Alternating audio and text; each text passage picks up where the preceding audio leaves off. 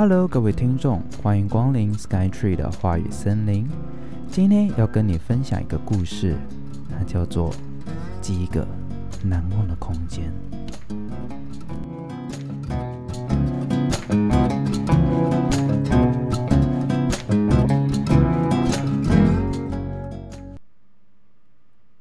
还记得那个难忘的暑假，夕阳的和煦缓缓落在彼此的脸庞，在有白色油漆装饰的小房间里，或躺或坐，只有一气的声音，是我们谈笑风生中最模糊的背景。我坐在床旁，余光中只有绿色的帘子，还有随时会打开的大门，而你就坐在床上，我们开着平时不该开的玩笑，骂着平时不该骂的人。我们能感受到的，只有挂在墙上的时钟，一边听着我们的玩笑话，一边流淌着逝去的时光。那一年的暑假，我们随着志工团体来到了一间医院。任务最主要就是照顾一群小孩。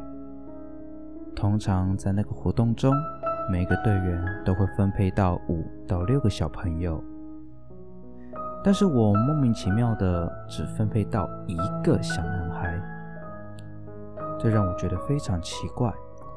但是因为这是上头的指令，所以我就接着这个任务持续做了5天。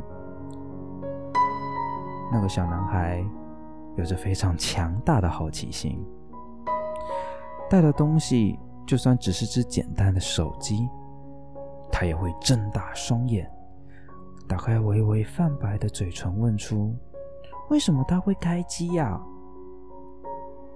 偶尔我也会分享我平时在学校到底都发生了些什么。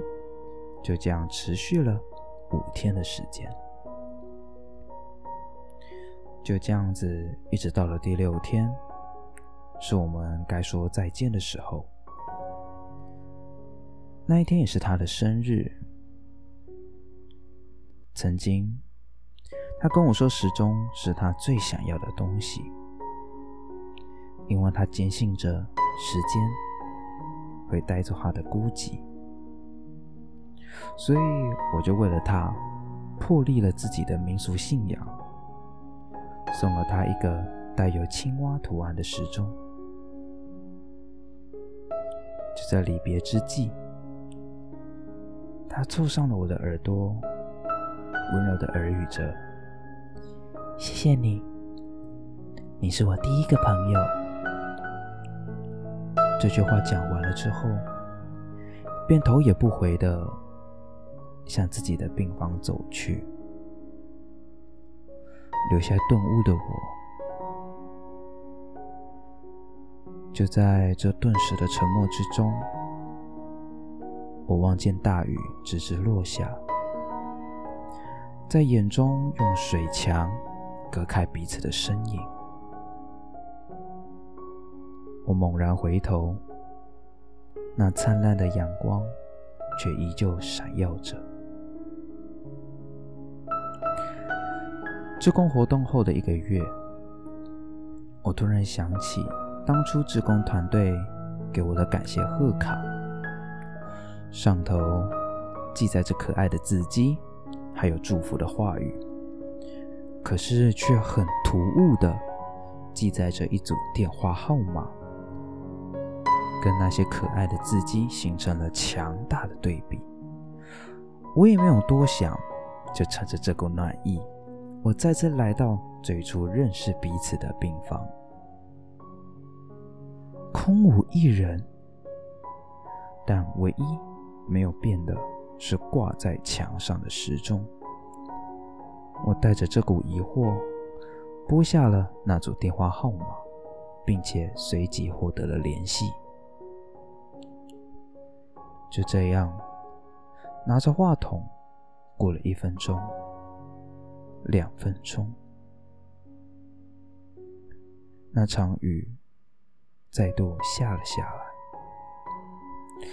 这场滂沱的雨在夕阳的余晖照耀下变得格外清晰。我仔细地看了看手上的时钟，上面用可爱的字迹写着：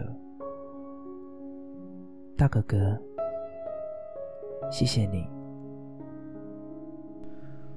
而且指针也故意停留在当初我离开的那段时间。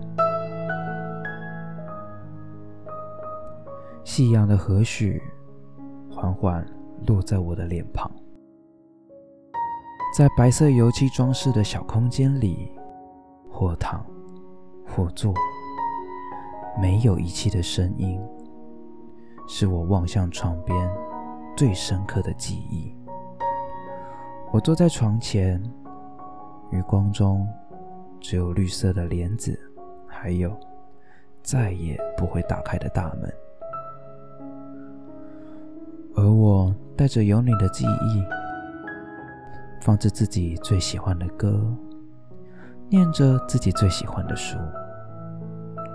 我能感受到的只有挂在墙上坏掉的时钟，诉说着自己的年龄，并停在我最珍惜的时光里。